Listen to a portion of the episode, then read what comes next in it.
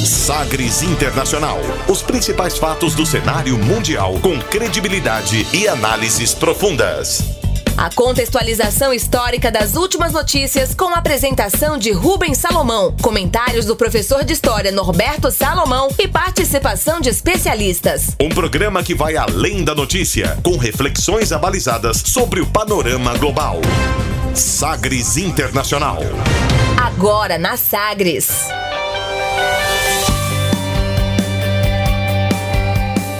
Olá, estamos chegando. Seja muito bem-vindo ao Sagres Internacional. Eu sou Rubens Salomão e a partir de agora, com você, ouvinte Sagres, os fatos precisos e análises credenciadas sobre os principais temas mundiais.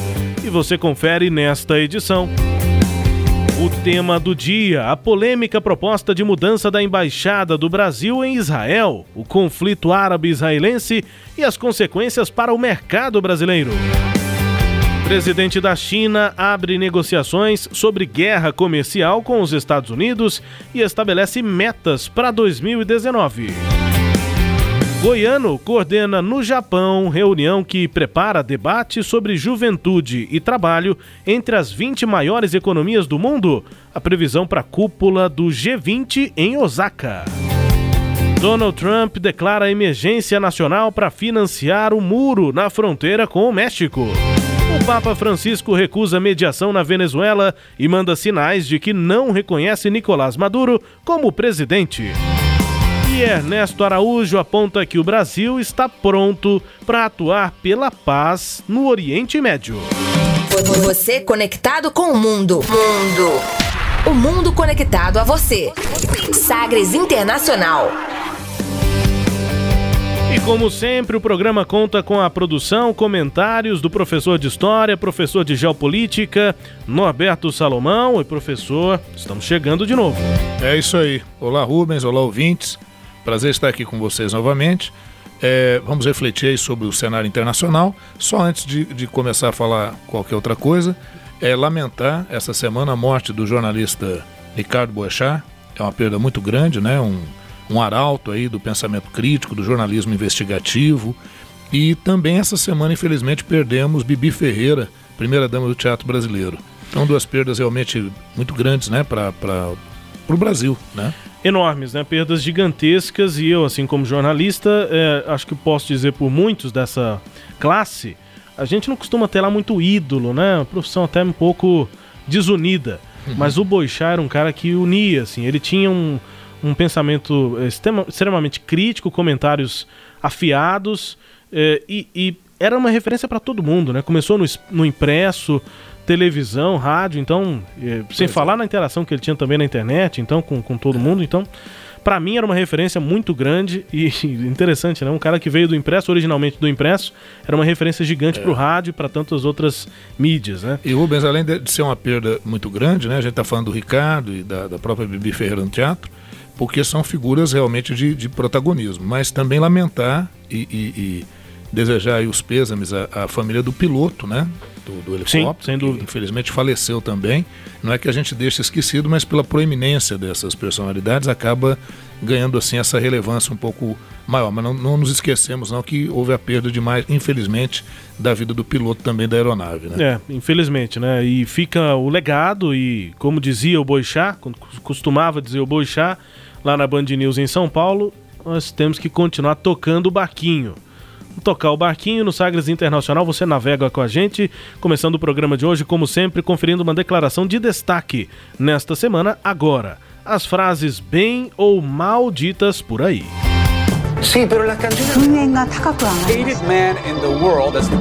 Abre aspas abre aspas para o presidente da China, Xi Jinping, no discurso em que ele apresentou as metas para o ano de 2019.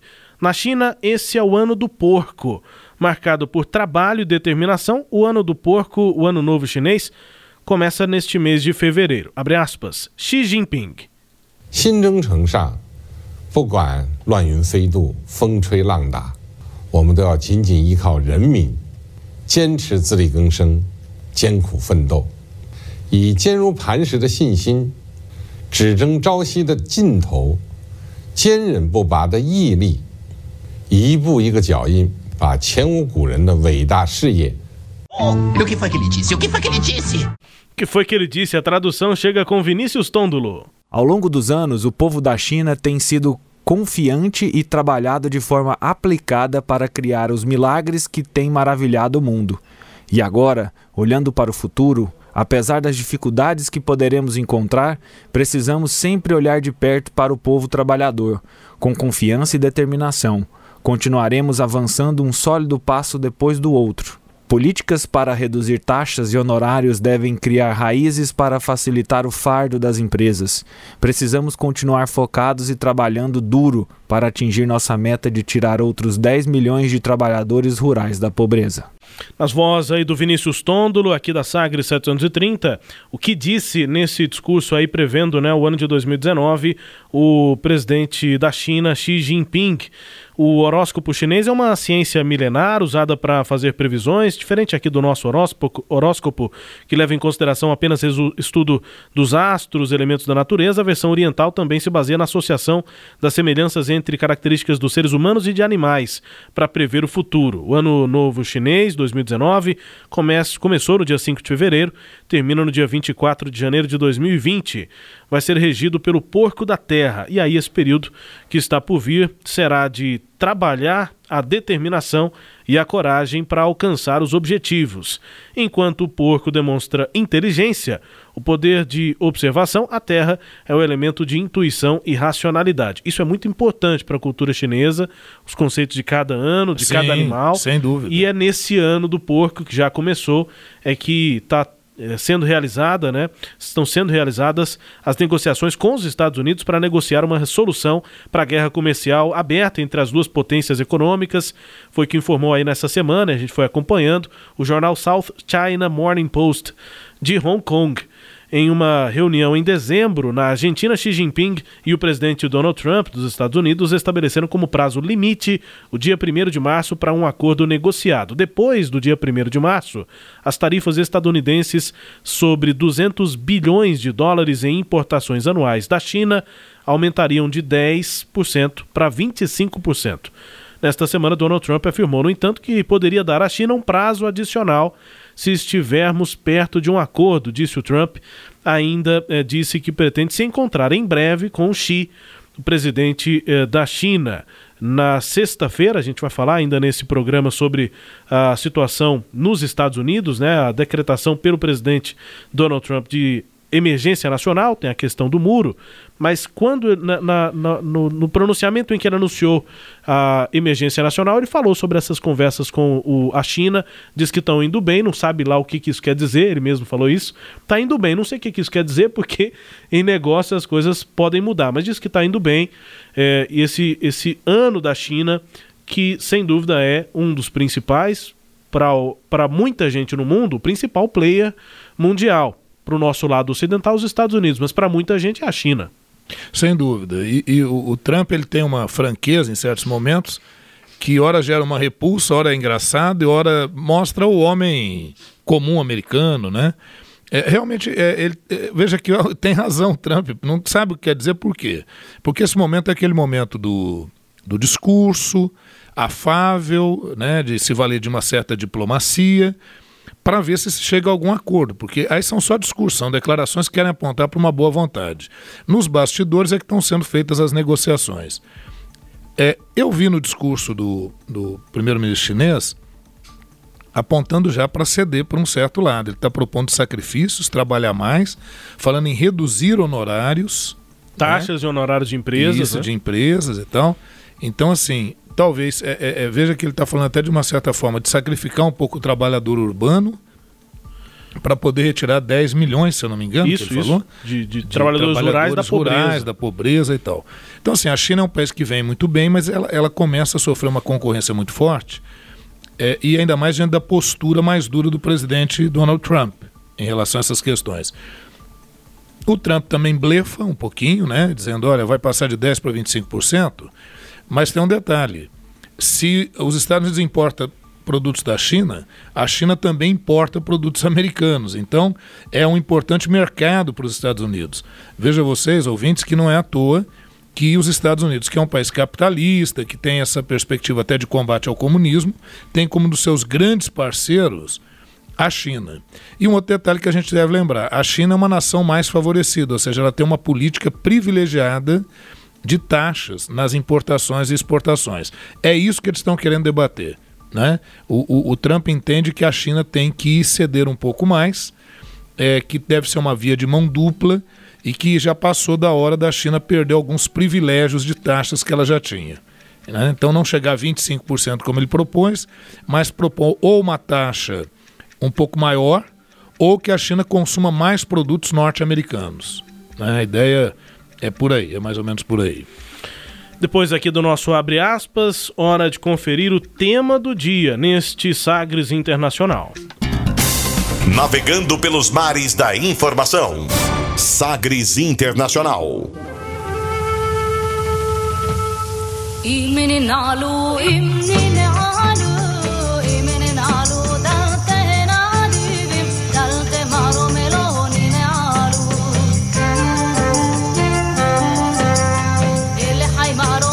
Essa é a cantora Ofra Raza. Pronúncia aportuguesada por aí. Ela é uma cantora iemenita, nascida no Iêmen, mas que fez uma carreira assim é, muito marcante para a música é, de Israel, é, com músicas é, bastante é, relativas à religião, né, a religião é, judaica. Ela depois teve uma carreira, principalmente em Israel, ela teve uma carreira muito forte lá nos anos 70, com essa música inclusive, Iminalu, Imin Inin Alu. Essa música é, ganhou, assim, inclusive, é, boa parte do Oriente, fez sucesso fora de Israel, em vários países. É, no final da década de 70, em 78, essa versão foi lançada, até com clipe e tal. É, e, e, a Ofra Rasa depois foi para os Estados Unidos, ela foi morar em Los Angeles. E aí fez uma música mais pop, mas sempre é, com é, um viés né, relacionado às origens dela. E quando ela teve essa carreira em Los Angeles, ela é, valorizou o mais ainda a cultura iemenita. Mas no, na década de 70 é uma das principais cantoras assim mais populares é, de, de Israel. Israel também é muito marcado o que é uma curiosidade, clássica, né? Uma árabe é. fazer sucesso lá em Israel. E né? até essa é, essa música aqui, né, que eu, que eu trouxe, que o nosso ouvinte ainda vai conferindo aí, ó, no fundo, é, In, In Nin Alu, é basicamente é, portas fechadas, se portas fechadas. É, e é uma música que fala exatamente sobre a religião e quando em alguns momentos as portas estão fechadas, em qualquer momento da nossa vida, as portas do céu, as portas é, da, da, da, da, da, religião, né, continuam sempre abertas. É o que essa música quer dizer, né? Que as portas podem até estar fechadas, mas que em alguns momentos, em, em todos os momentos, a religião sempre abre portas. É o que essa música diz. É curiosa a história da, dela, da Ofra Rasa, e nós entrando aqui no nosso tema do dia para falar de Israel, de conflito árabe israelense. Partindo principalmente do encontro que aconteceu aqui no Brasil entre presidente Jair Bolsonaro, ainda presidente eleito, em dezembro de, de 2018, com o primeiro-ministro de Israel, Benjamin Netanyahu. Nesse encontro, falou Jair Bolsonaro. Confira. Satisfação para o Brasil, pela primeira vez receber o chefe de Estado de Israel, onde aprofundamos mais pouco as nossas intenções. Mais do que parcerias, sermos irmãos no futuro, na economia, tecnologia, em tudo aquilo que possa trazer benefício para os dois países. Bolsonaro aí falando depois né, deste encontro com Benjamin Netanyahu. O presidente Jair Bolsonaro recebeu ainda no fim de 2018 essa visita do primeiro-ministro de Benjamin, de Benjamin Netanyahu e eh, falou, você viu aí, né, eh, de parcerias em todas as áreas. Logo depois da reunião, Netanyahu garantiu que Bolsonaro teria definido a mudança da embaixada brasileira que seria transferida de Tel Aviv para Jerusalém.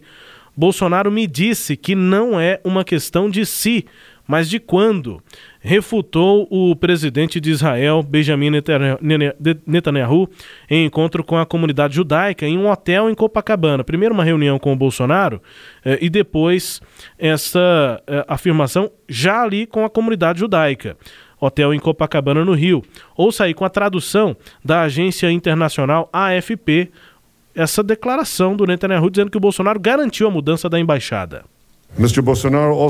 Bolsonaro também disse isso. Vou mudar a embaixada para Jerusalém. Não é uma questão de se, mas quando. O presidente Trump disse a mesma coisa e mudou a embaixada. O presidente Bolsonaro vai fazer o mesmo. Pois é, remove the embassy as well. As well, assim como, assim como Donald Trump, que já havia conferido, definido a mudança da embaixada dos Estados Unidos para Jerusalém, reconhecendo. Né? Em outro evento com a comunidade judaica no Rio, ainda em dezembro, Netanyahu comemorava em hebraico a relação iniciada com o governo brasileiro. Confira. Bolsonaro.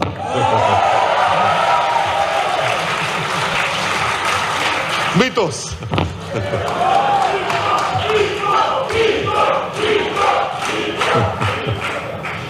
השגריר שלנו יוסי, אותו דינה, שלום לכם. Animado é pouco para como ficou Benjamin Netanyahu, inclusive naquele momento, né, no momento político que ele vivia é, no próprio país, com a reunião aqui com Jair Bolsonaro. A mudança de embaixada ocorreria de modo incondicional, ou seja, sem esperar contrapartidas de Israel. a transferência da embaixada num gesto que simboliza o reconhecimento de Jerusalém como capital israelense é controversa porque viola resoluções do Conselho de Segurança da ONU, segundo as quais o destino da cidade deve ser decidido em negociações entre Israel e palestinos. O próprio Bolsonaro eh, declarou em novembro que de fato acompanharia os Estados Unidos, mas depois voltou atrás, disse que a questão ainda voltaria a ser analisada. Eh, nesta última semana, quatro países de maioria islâmica, mais o governo palestino, querem eh, definiram, né, apresentaram que querem enviar ao Brasil seus chanceleres para discutir com o governo Bolsonaro a mudança da embaixada. A ideia vem da Turquia, comunicou neste mês ao Itamaraty que Malásia, Indonésia e Jordânia também estão dispostos a enviar seus respectivos ministros das relações exteriores aqui a Brasília. A polêmica possibilidade de mudança da embaixada brasileira em Israel de Tel Aviv para Jerusalém. Muito bem, Rubens. É, vamos falar um pouquinho disso. Esse que adentra aqui no nosso estúdio, elegantemente trajado. É, é importante né? ressaltar. O nosso querido jornalista e gestor Petras de Souza, né? que vai aqui também colaborar com a gente, uma vez que o Petras é, morou há um no tempo Oriente Médio, no Oriente Médio e tal. E ele até puxa saco dos árabes e tudo. É, ele vai falar é um aí daqui a é pouco. É o nosso, nosso terrorista. Ô, é. oh, que não, preconceito, não, que absurdo. Não... Tudo bem, Petras? Olá, Rubens. Um prazer, professor. Prazer estar aqui com vocês no Sagres Internacional. Obrigado pelo convite, viu? Fiquei lisonjeado. Ô, Petras, é engano meu? Você mudou o corte do cabelo aqui, só Tô assim? tentando. Pô, tá ficando legal, cortar, hein? na tá verdade, tá né? bom, o, o, o Rubens e Petras e ouvintes, o tema, ele realmente é complexo, é, não só pelo histórico, porque se eu for fazer o histórico aqui todo, ele é longo, né? Demais, mas eu vou tentar colocar algumas partes. É, vamos pensar no seguinte: o povo hebreu ele sofreu algumas perseguições lá na antiguidade, depois em outros momentos também. Mas durante a perseguição romana, período romano, os romanos não eram dados a perseguir religião de outros povos, não.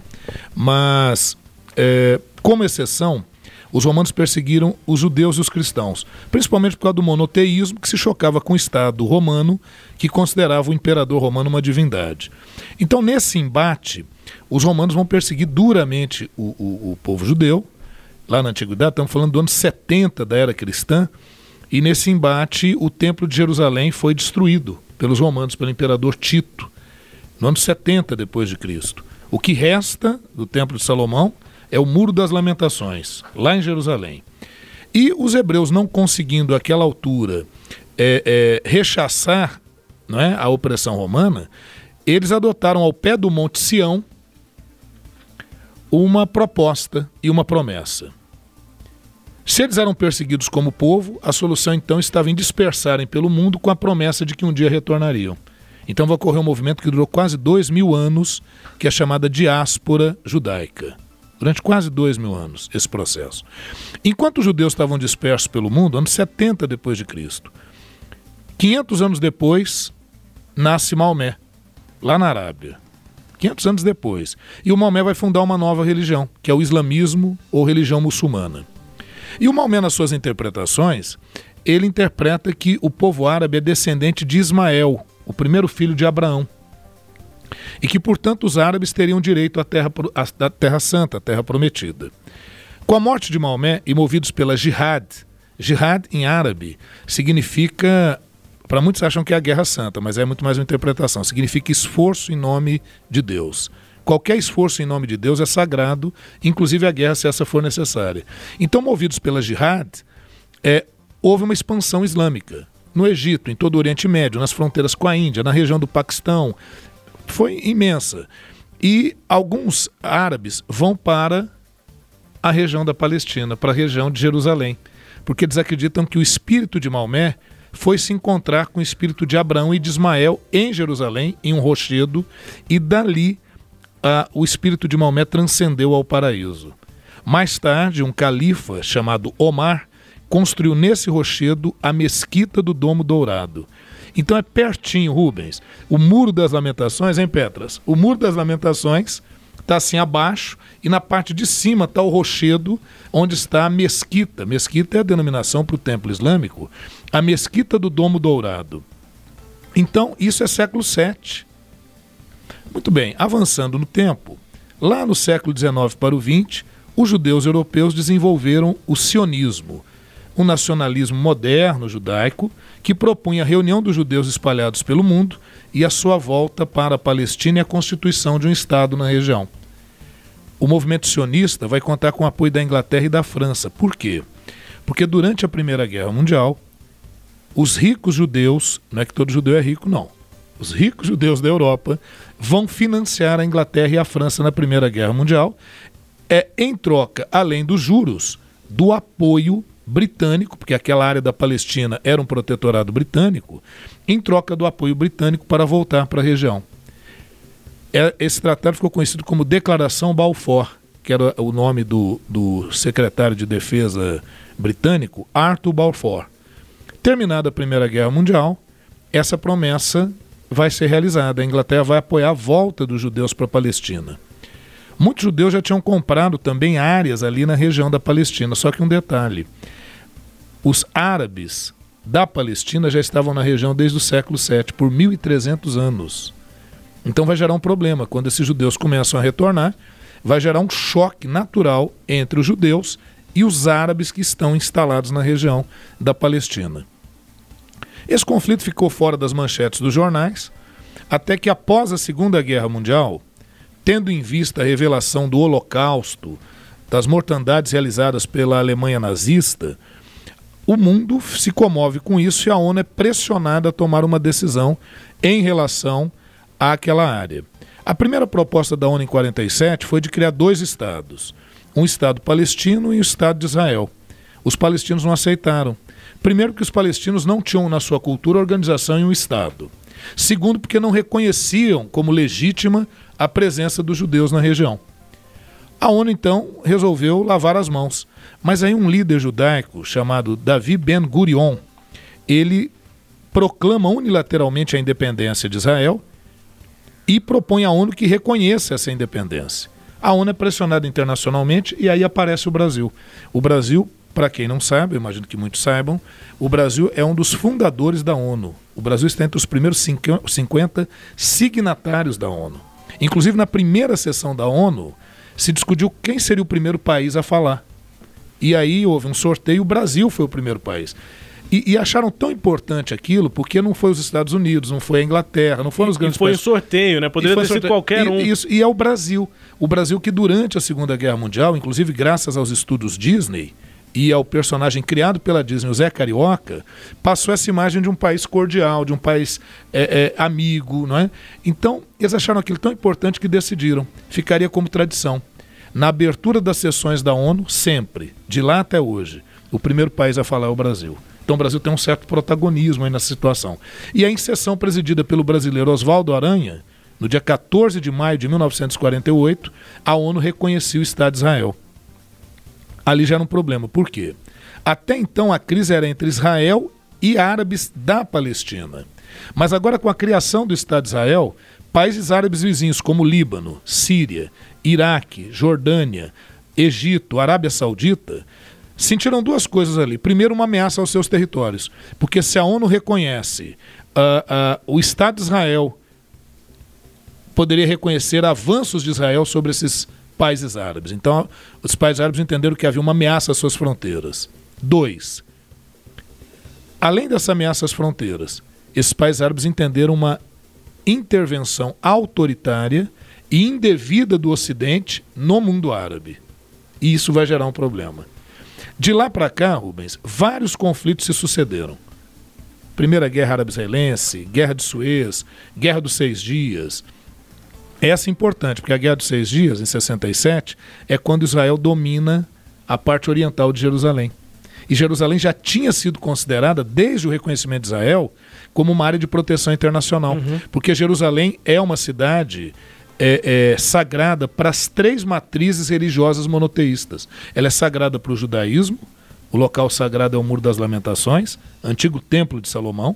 Ela é sagrada para os cristãos, porque acreditam que ali Jesus foi sepultado. Então, o local sagrado é a Igreja do Santo Sepulcro.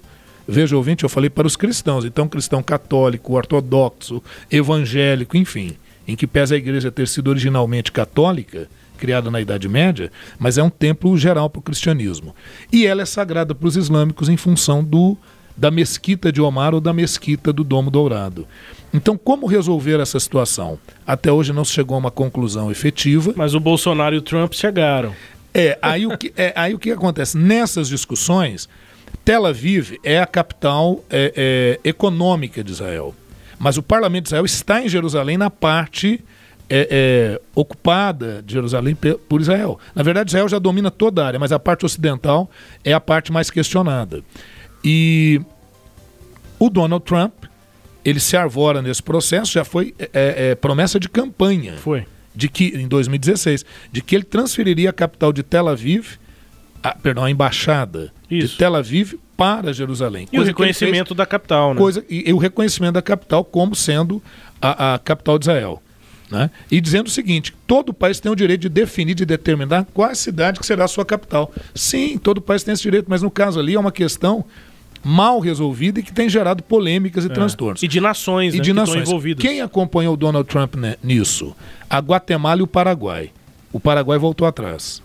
E agora o Jair Bolsonaro que também que na tá- campanha tá... também é. já havia dito isso, eleito reafirmou, mas ainda não deu uma data efetiva para fazer essa transferência. Qual que é o problema básico do Brasil é, propor a transferência da sua embaixada para Jerusalém? O problema é que o Brasil, que sempre teve uma postura é, de multilateralidade nesses acordos, quer dizer, de ver os vários lados, ao fazer essa proposta, ele está adotando uma postura unilateral, ele está escolhendo um lado. Isso tem muito a ver, sim, com o apoio de evangélicos na campanha do Bolsonaro e tem a ver com a postura do Brasil agora, no contexto internacional, que é de se alinhar clara e diretamente à política trumpista, a política do Donald Trump. É, Petras, e aí isso é, é tem um impacto gigante né, para a gente aqui, mas também lá para a região. Você esteve lá é, o que significa Jerusalém para tantas religiões, nações, né, culturas. Isso tem um peso gigante, né? Rubens, é, é só explicar para o ouvinte, contextualizar para o ouvinte aqui que eu, no ano de 2000, ou seja, 19 anos 19 atrás, anos. Eu tive a, felicidade, o prazer de ganhar uma bolsa para estudar na Universidade do Kuwait. E por lá eu fiquei um ano e dois meses ah, estudando língua, literatura árabe, um pouco de inglês, enfim. E lá eu pude perceber o quanto eles são hostis aos, aos israelenses.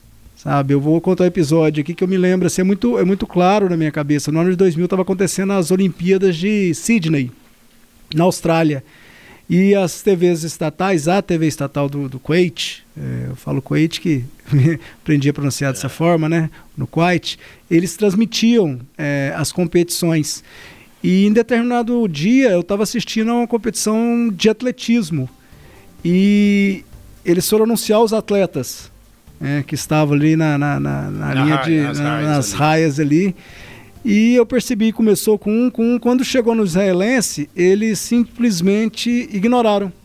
Pularam para o próximo. Pularam para o próximo. Eles não anunciaram o israelense. E durante a corrida também, eles também não, não falaram da, da, da, da, do desempenho daquele atleta, né? E o israelense não ganhou, porque se tivesse ganhado, não. é complicado. Né? então, assim, eu estou falando isso para exemplificar o quanto é, é, forte, enraizado neles esse sentimento, infelizmente, eu digo infelizmente, eles são, é, desde pequeno, eles são condicionados a, a ter isso. É, é, por quê? Porque eles, eles veem o sofrimento dos irmãos palestinos. Porque, igual o senhor explicou, é, e, e, é engraçado o, a, a, as histórias, a, as peças que as histórias no, no, nos pregam, né? Porque Sim. até aquele momento o povo é, judeu, né? O povo israelense, eles estavam espalhados pelo mundo. Inclusive no mundo árabe. Exatamente, em vários países árabes. E a partir de 48, quando a ONU reconhece o Estado de Israel, acontece ao contrário, né? Isso. Eles têm um lar, eles têm uma, onde ficar uma nação e o povo palestino é, de certa forma, fica sem onde ficar. É. Por quê? Porque os árabes não aceitaram, então teve essa série de conflitos.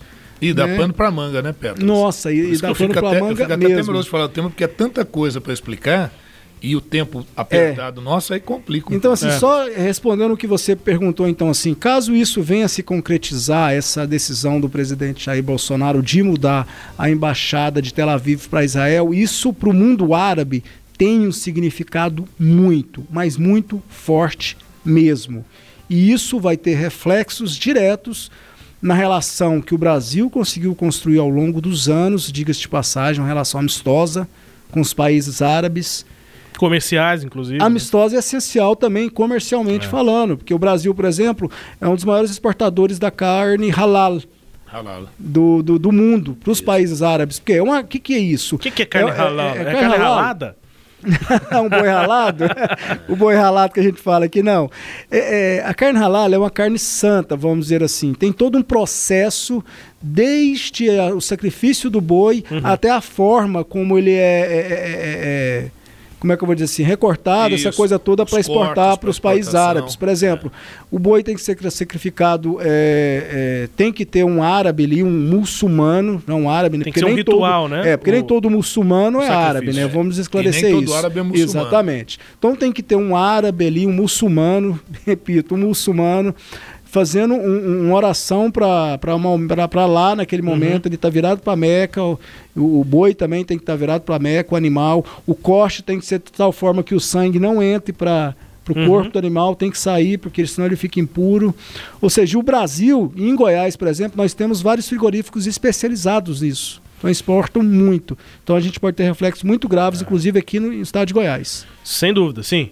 Eu só queria, para complementar, pode falar nessa Sim. parte ainda, que é o seguinte: é, como eu falei, os evangélicos, eles consideram que quando foi criado o Estado de Israel, aquilo era um sinal do final dos tempos. Porque eles entendem que Jesus só voltará quando os judeus voltassem para aquela região. Na volta de Jesus ao mundo, os judeus têm que estar lá. Então tem, tem essa, essa perspectiva também. Outra coisa, os governos do PT, eles tiveram uma aproximação muito forte mais com o mundo árabe do que com Israel. Então, recebendo aqui, por exemplo, o presidente do Irã, o Ahmadinejad, né? É, também houve um problema no governo Dilma com a indicação de um, de um embaixador é, israelense para o Brasil, então o Brasil não aceitou as credenciais que foram dadas daquele embaixador, então a embaixada de Israel ficou quase um ano sem um representante aqui. Então ocorreram assim alguns, alguns atritos. Israel chegou a dizer que o Brasil era um país anão, quem era o Brasil para fazer uhum. esse tipo de restrição. Então ocorreram algumas restrições. Outra coisa, eu, tenho, eu, eu, eu, tive a curiosidade de pesquisar nas redes sociais o que, que aqueles que são favoráveis a isso têm dito. E um deles, ele tem uma aparência israelense, tem a bandeirinha de Israel, e ele diz o seguinte: que o mundo árabe é apoiado pela esquerda internacional e tudo, que ele não entende por que disso e tal. É porque no período da Guerra Fria entendeu-se que os Estados Unidos, e com razão, é, usava Israel como ponta de lança dos seus interesses no Oriente Médio. Assim sendo, países como Egito, Arábia, Iraque, houve uma aproximação naquele contexto de Guerra Fria em relação à União Soviética. Mas falar que a esquerda internacional é que apoia, falar que a ONU hoje é de esquerda. Você vê, a ONU, os países da ONU não apoiaram a decisão. E lá nos países da ONU não tem só o país de esquerda, não. Lá tem França, lá tem Alemanha, lá tem um monte de país. Então é porque a questão realmente ela é complexa e difícil assim de, de, de se definir em poucas palavras. É. Bom, nós vamos para um intervalo, mas, é, claro, aguardando né, que o presidente Bolsonaro tome uma decisão. Né? O Netanyahu, a gente ouviu aqui, disse que o Bolsonaro disse a ele que é uma questão de quando e não de se a embaixada vai mudar. Temos que aguardar, aguardar quando então é que isso vai acontecer para a gente analisar também as consequências disso. Mas está contextualizado. Beleza. nosso tema do dia. Muito bom. Intervalo rápido, daqui a pouco a gente volta e o Petras continua com a gente. Porque Isso... na volta nós vamos pro Japão para conversar com o goiano que está por lá. O Petras continua com a gente. Viu, Rubens? Se o ouvinte quiser, que também manda as suas mensagens. Se ele quiser que retorne esse tema ou mais explicações, a gente volta em outro programa. Sem dúvida. Intervalo rápido, Sagres Internacional volta em um minuto. Você gosta de ler as notícias do seu time todos os dias? Acesse agora o aplicativo Sagres, disponível para Android e iOS. Você pode ouvir a Rádio Sagres, assistir os melhores lances das rodadas e ficar por dentro de todas as novidades do seu clube do coração. Baixe agora no seu smartphone o app da Sagres. Rádio Sagres, um novo jeito de fazer futebol. Sagres te convida para uma sintonia em tom maior. Noite Ilustrada, nos embalos de um tempo que não volta mais. Grandes clássicos da música regional, nacional e mundial. Acompanhada de poesias e versos. Noite Ilustrada, sábado e domingo, a partir das 7 horas da noite. Só aqui, na Sagres. As notícias estão em todo lugar: nos áudios do WhatsApp, nos textões do Facebook, nos 280 caracteres do Twitter e nas fotos do Instagram. Você ouve, lê e observa. Mas você duvida, confere ou confirma? Ou fica indignado e apenas curte e compartilha? A sua atitude faz toda a diferença, porque você tem a escolha de levar uma informação falsa adiante ou fazê-la parar ali.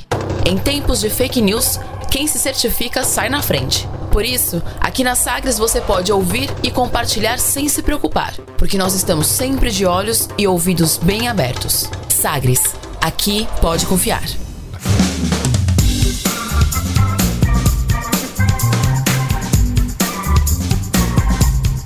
De volta no seu Sagres Internacional, comigo Rubens Salomão, com o professor Norberto Salomão e hoje com Petras de Souza. Ah, você vai conferir a partir de agora também as informações em um giro. Vamos girar aí pelo mundo.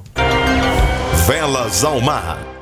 A cúpula do G20 neste ano de 2019 vai ser realizada em Osaka, no Japão.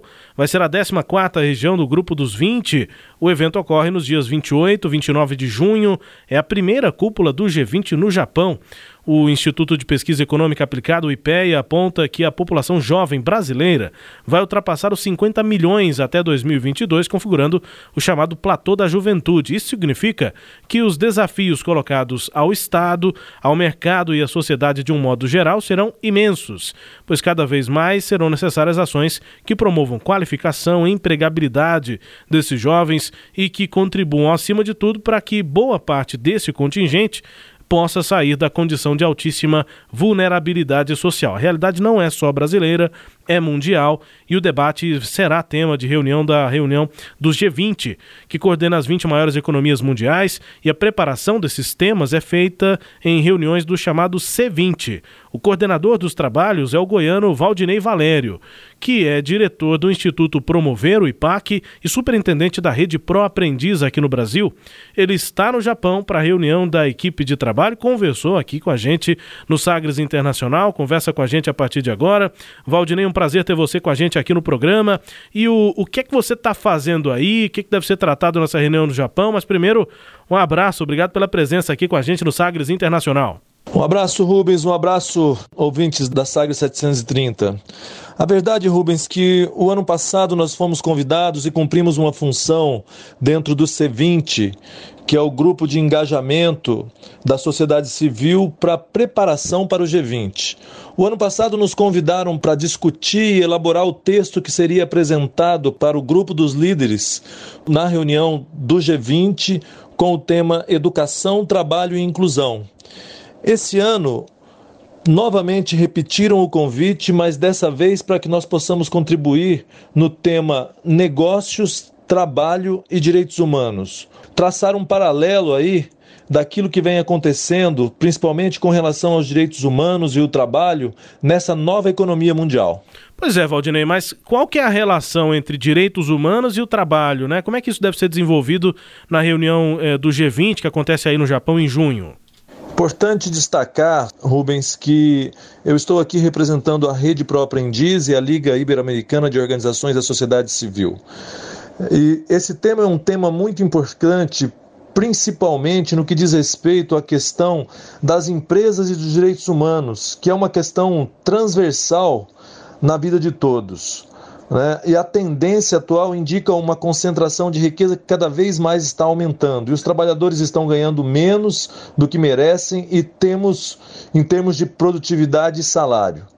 Isso pode ser ainda mais exacerbado na transição da economia digitalizada. Então, essa tal de economia que é irreversível, a economia 4.0, também tem causado uma série de, de, de, problemas sociais, como desemprego, essa não adaptação das pessoas da economia que nós vivenciamos até agora no que diz respeito às novas tecnologias, não se adaptando, então ficando é, sem trabalho, isso causando uma série de outras situações sociais que complicam a vida e, na verdade, muitas vezes ferem os direitos humanos. É, é, pois é, esse é o debate, Valdinei, mas como é que o G20 pode de fato atuar para resolver ou pelo menos atacar esse problema? E acreditamos, Rubens, que o G20 pode liderar o desenvolvimento de uma economia mais equitativa e sustentável, alinhada com os ODS, que são os Objetivos de Desenvolvimento Sustentável. Dessa forma, garantindo um trabalho decente, protegendo os trabalhadores das desigualdades, da discriminação. E essas serão as, discu as discussões que levaremos para o grupo de líderes a partir desse primeiro encontro. Ok. Obrigado, Valdinei, pela participação aqui com a gente no Sagres Internacional, falando aí direto do Japão, né, para essa reunião do C20, que prepara para o G20. Valdinei, um abraço, até a volta. Obrigado, Rubens. Obrigado, ouvintes da Sagres 730. Esperamos que no Japão possamos desenvolver um trabalho e representar um bom trabalho e representar bem o Brasil e o estado de Goiás. Grande abraço a todos. Abraço. Valdinei Valério, Petras de Souza, o nosso goiano, né, que é diretor do Instituto Promover, do IPAC, superintendente da Rede Pro Aprendiz, está no Japão para a reunião da equipe de trabalho aí do C20 ele está lá no Japão, né, vai coordenar essa reunião, é, que prepara o debate para as 20 maiores economias do mundo. A cúpula do G20, como eu disse, acontece em Osaka, no Japão, em junho. Petras. Pois é, a importância desse encontro é tão grande, o Rubens, que o Rodney virou cidadão do mundo, viu? Pois é. No ano passado, ele sabe onde ele estava? Ele estava lá na Argentina, é, coordenando o mesmo trabalho desse C20 que é um grupo de, de, de, de envolvimento independente composto por organizações da sociedade civil é, e participou do grupo do G20, levando essa, essa, tecnologia, vamos dizer assim, educacional que, que tem um sucesso muito grande aqui no Brasil, é, através da rede para o aprendiz, do IPAC, enfim, para o resto do mundo, para você ver a importância de algo que nasceu aqui no estado de Goiás e que está sendo levado além das fronteiras do estado de Goiás, do Brasil, da América do Sul. É. Chegando do outro lado do mundo, no Japão. Sem dúvida, né? O G20 em Buenos Aires no ano passado, o Valdinei estava lá e agora o G20 que vai ser no Japão. Petras, um prazer inenarrável ter estado contigo aqui. Prazer foi todo meu. Obrigado, professor Alberto. Mas obrigado, já vai, Rubens. Que que é já vai embora? Tenho que ir. É. é, muito o que fazer. E ó, estou à disposição de vocês. A gente vai matar um frango aí, ó. Não, daqui a pouco. depois do programa a gente vai lá. Viu? Água Faz o feijão, serviço. Né? É. Ó, muito obrigado, gente. Foi um prazer muito grande estar aqui obrigado, com vocês. Pedro? Fiquei muito feliz, e lisonjeado e parabéns pelo programa, viu? Que Fantástico, isso. um sucesso. Obrigado, Petras, pela participação. A gente agradece e agradece o seu apoio, viu, Petras? Estou com vocês sempre. Sagres Internacional, a partir de agora, para falar do Donald Trump. O presidente dos Estados Unidos declarou que a emergência nacional para financiar o um muro na fronteira com o México na prática, a declaração dá a Trump a permissão para usar fundos federais sem a aprovação do Congresso. Na noite ainda de quinta-feira desta semana, o Congresso aprovou um projeto de lei de orçamento que, se ratificado por, por Trump, evita uma nova paralisação parcial do governo. O presidente queria incluir 5 bilhões 700 milhões de dólares para a construção do muro fronteiriço nesta lei, mas os democratas que têm maioria na Câmara se recusaram, fazendo o mandatário optar pela declaração de emergência. Trump apontou que muros já existem em locais como El Paso, no Texas, funcionam, mas que criminosos acabam dando a volta e por isso é necessário fazer uma barreira maior. Ao justificar a medida, o presidente dos Estados Unidos voltou a repetir o slogan de campanha: Make America Great Again fazer os Estados Unidos a América grande de novo. Ouça aí um trecho do discurso de Donald Trump. That's the story. We want to have a safe country. I ran on a very simple slogan Make America Great Again. If you're going to have drugs pouring across the border, if you're going to have human traffickers pouring across the border in areas where we have no protection, in areas where we don't have a barrier, not that easy, but it would have been a lot easier. But some people didn't step up. But we're stepping up now. So we have a chance of getting close to $8 billion. We're right now in construction with wall in some of the most important areas. And we have renovated a tremendous amount of wall, making it just as good as new. A tradução com Vinícius Tôndolo. Essa é a história. Nós queremos ter um país seguro. Eu concorri na eleição com um slogan muito simples: fazer a América grande de novo. Se vocês vão ter drogas passando pela fronteira ou traficantes de pessoas, isso é porque não temos qualquer proteção nas áreas em que não temos uma barreira. Não tão fácil, mas poderia ter sido muito mais fácil. Mas algumas pessoas não se posicionaram. Só que nós estamos nos posicionando agora temos uma chance de ficarmos perto de 8 bilhões de dólares ou qualquer que seja o valor. Estamos em construção do muro em algumas das áreas mais importantes e estamos renovando o muro em outras partes. Vinícius Tondro aí com a tradução do que disse em um trecho né, do discurso aí de Donald Trump uh, definindo uh, esse estado né, de uh, possibilidades para que ele possa construir o muro. Prioridade para Donald Trump, apesar da minoria no Congresso. Pois é, né? É, minoria no Congresso, esse muro, eu estou vendo o seguinte, viu, Rubens? Ele vai cada vez mais é, é, bater nessa tecla. Ele está fazendo um discurso extremamente patriótico, nacionalista. Ele vai ganhando base de apoio. Então, o que ele está tentando fazer nesse momento é jogar a opinião pública contra os representantes do Partido Democrata no Congresso que não estão querendo liberar a verba para ele. Ah, votaram agora 1 milhão e 200 mil dólares, 1 bilhão e 200 milhões de dólares para ele. Ele falou: não, isso aí não é insuficiente. Aí ele partiu para essa opção que é do decreto, né? Uma espécie de um decreto, essa condição de emergência que ele propõe. Então ele vai fazer o muro, sim, ele vai pelo, pelo menos até onde ele puder fazer e vai jogar com isso. É, é, é praticamente levar um palanque político nessa condição. De outro lado, viu, Rubens, é, é, há uma certa razão também do Trump de propor esse muro. Porque realmente a entrada de imigrantes e de drogas, como ele falou, tem sido grande nos Estados Unidos. Eu não sei se o muro é a melhor opção, né? Parece uma opção muito antipática, pelo menos externamente. Não sei como é que isso fica para a opinião pública norte-americana.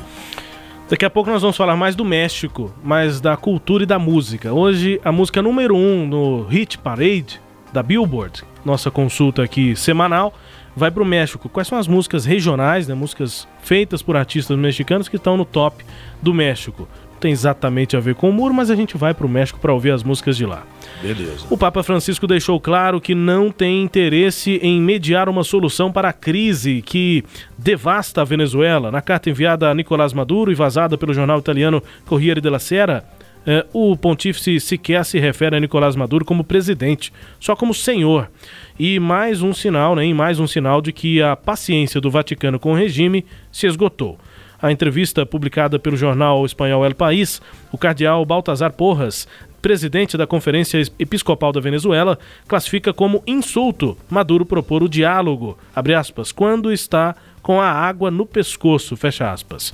A tensa relação entre o presidente venezuelano e representantes da igreja no país já desqualificaria por si só um apelo feito por ele ao Vaticano. O pontificado de Francisco imprimiu a marca da mediação aos conflitos.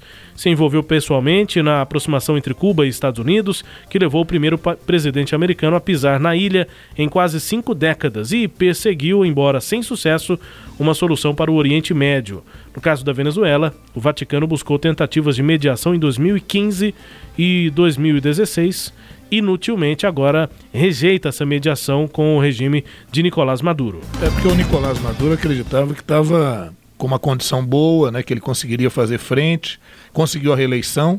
Aí ele não imaginava que essa eleição seria tão questionada e que o opositor Guaidó ganhasse o apoio internacional que tem ganhado. Outra coisa que a gente vê internamente é que a igreja não está apoiando o governo Maduro. Então o próprio é, é, representante, né, o Cardel Porras, lá da Venezuela, uhum. ele já afirmou, falou, olha, agora que ele está vendo que não tem mais condições nenhumas, ele, ele quer negociar, então parece que já vai havendo aí um, um, encerramento de qualquer possibilidade e a gente vai vendo o Nicolás Maduro cada vez mais isolado, né? Então ele está tá por um fio lá praticamente. Olha, 12 soldados uh, foram indianos, né? Soldados indianos foram mortos em um ataque de carro uh, uh, de um carro bomba a um comboio em uma avenida perto da cidade de Srinagar, na Caxemira Indiana, informou a polícia local. As autoridades culparam rebeldes que lutam contra o domínio da Índia. A região da Caxemira é disputada entre Índia e Paquistão e rebeldes lutam contra o controle indiano desde 1989. Essa é outra história longa a questão da Caxemira. É, é, não sei se o ouvinte e você, Rubens, se lembram.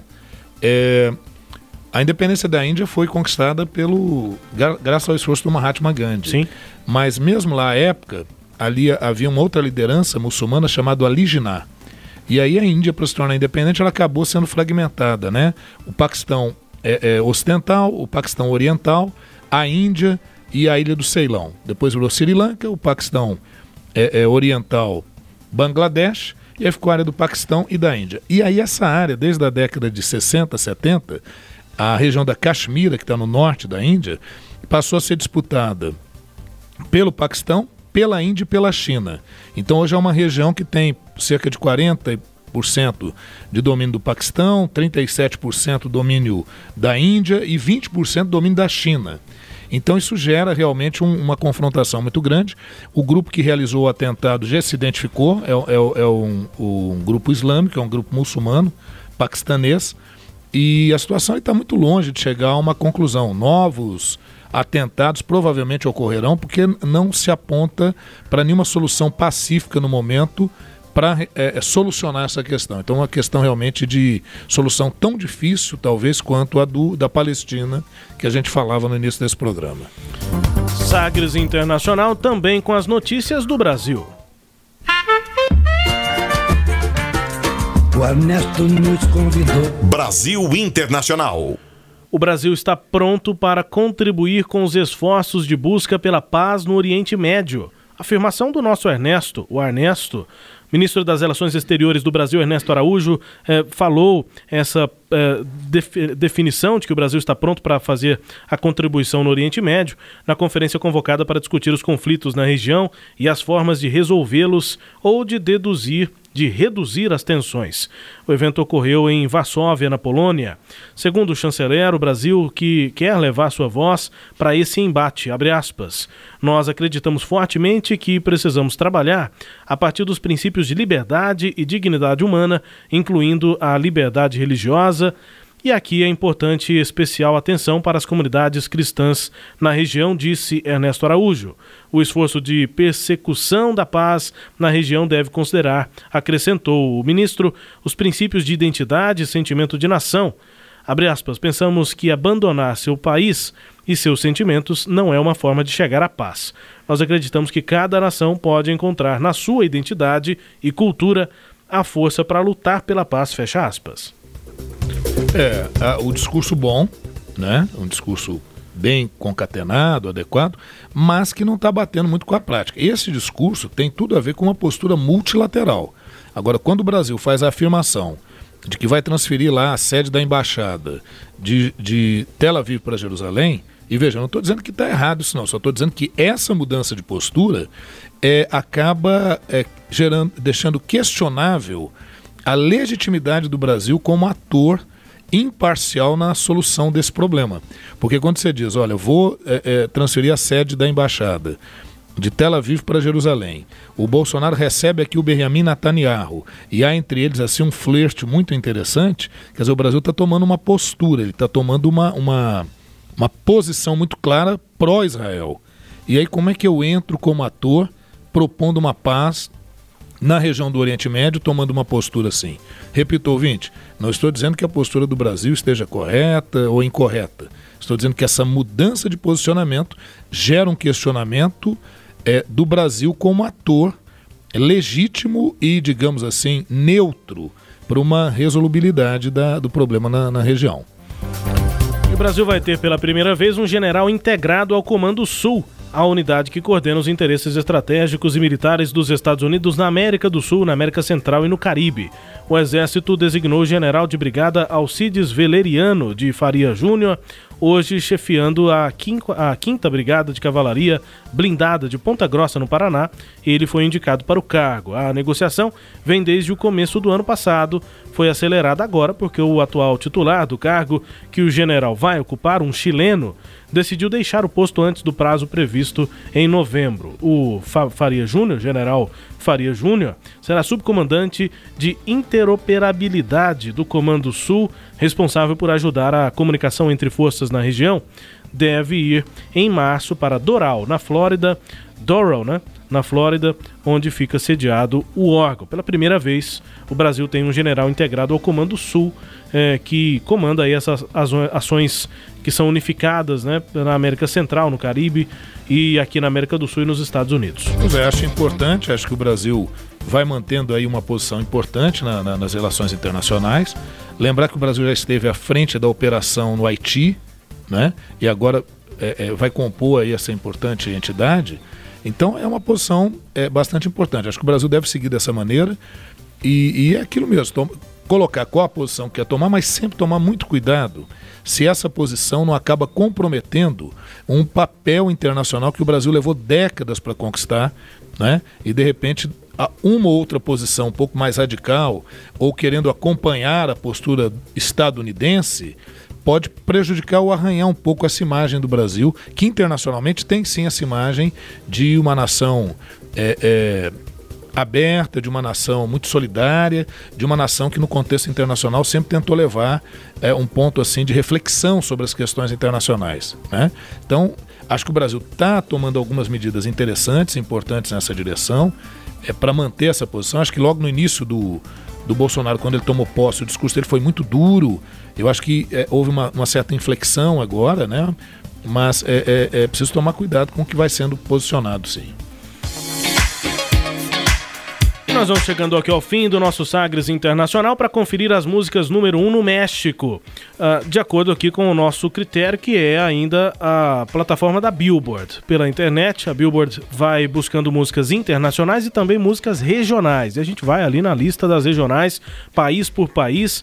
E se você tiver curiosidade de saber qual é a música número 1 um em algum país, você conversa com a gente. Qualquer opinião aqui sobre o nosso programa, eh, estamos aqui é, sempre ligados nas redes sociais da Sagres, no WhatsApp da Sagres é o 984001757. Você vai mandando as participações e a cada programa a gente registra, atende ao seu pedido, temas que você quer ver detalhado aqui na política internacional. Fique à vontade, viu? 984001757. Se você quiser elaborar talvez um pouco mais, você pode também mandar um e-mail pra gente pelo jornalismo arroba sistemasagres.com.br. Jornalismo arroba sistemasagres.com.br. Professor Norberto Salomão está no Instagram arroba Norberto Salomão e eu também no Instagram, no Twitter, arroba Rubens Salomão. Conversa com a gente. Vamos curtir então aqui as músicas número 1. Um, é, e hoje eu confesso que abri uma exceção. Eu gosto de música mexicana, acho interessante, mas a número 1 um dessa semana eu confesso que eu me decepcionei um pouquinho. Banda Los Sebastianes, Através del Vaso.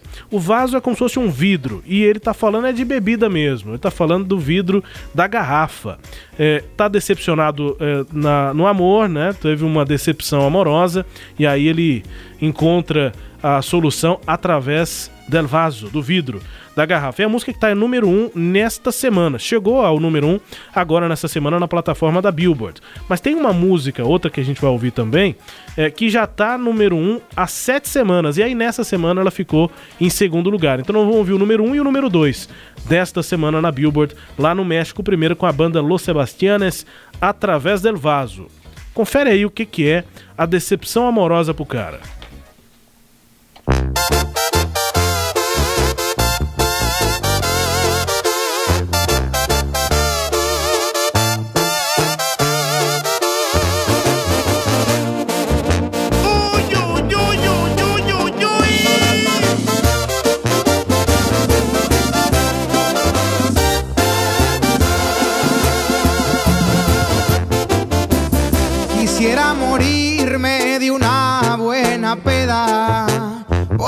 de amarte me trajo problemas.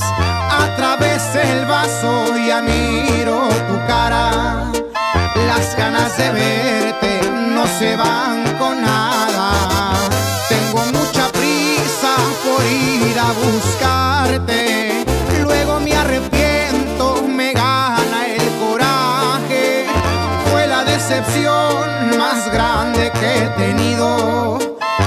Que tú me hiciste, lo peor que he vivido.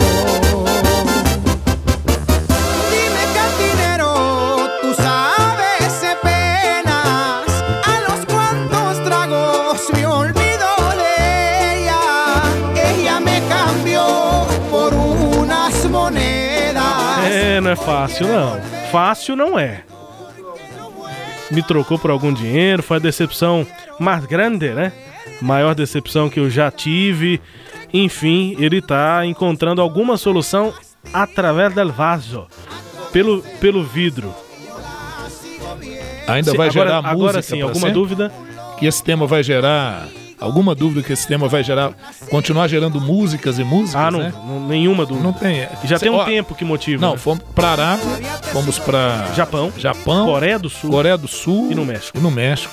Bom, essa é a número 1 um desta semana. Ela chegou a número 1 um agora, meio que uma música da moda, agora das regionais lá no México. Mas tem uma música que já tá fazendo sucesso já há muitas semanas.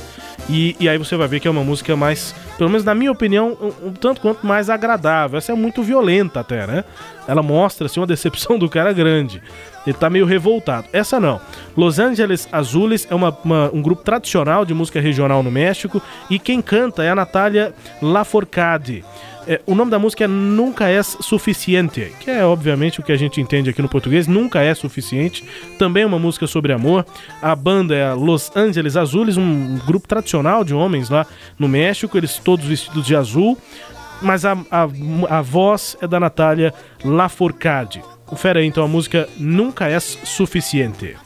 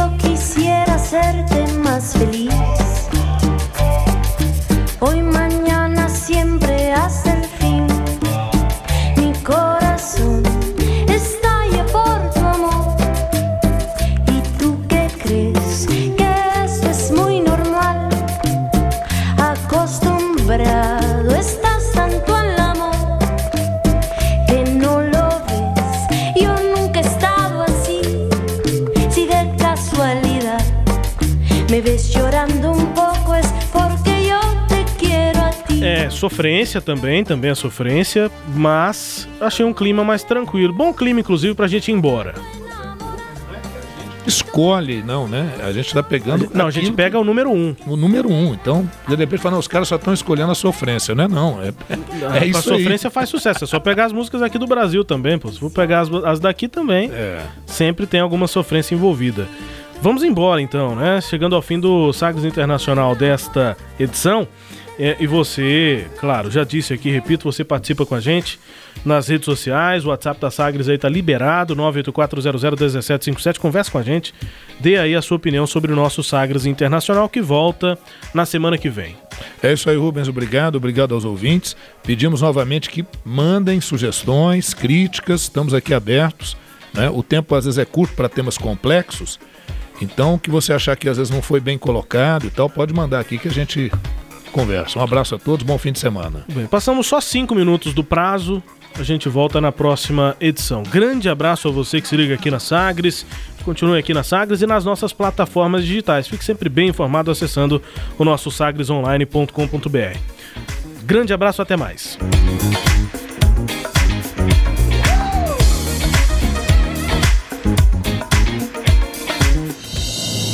Você ouviu Sagres Internacional.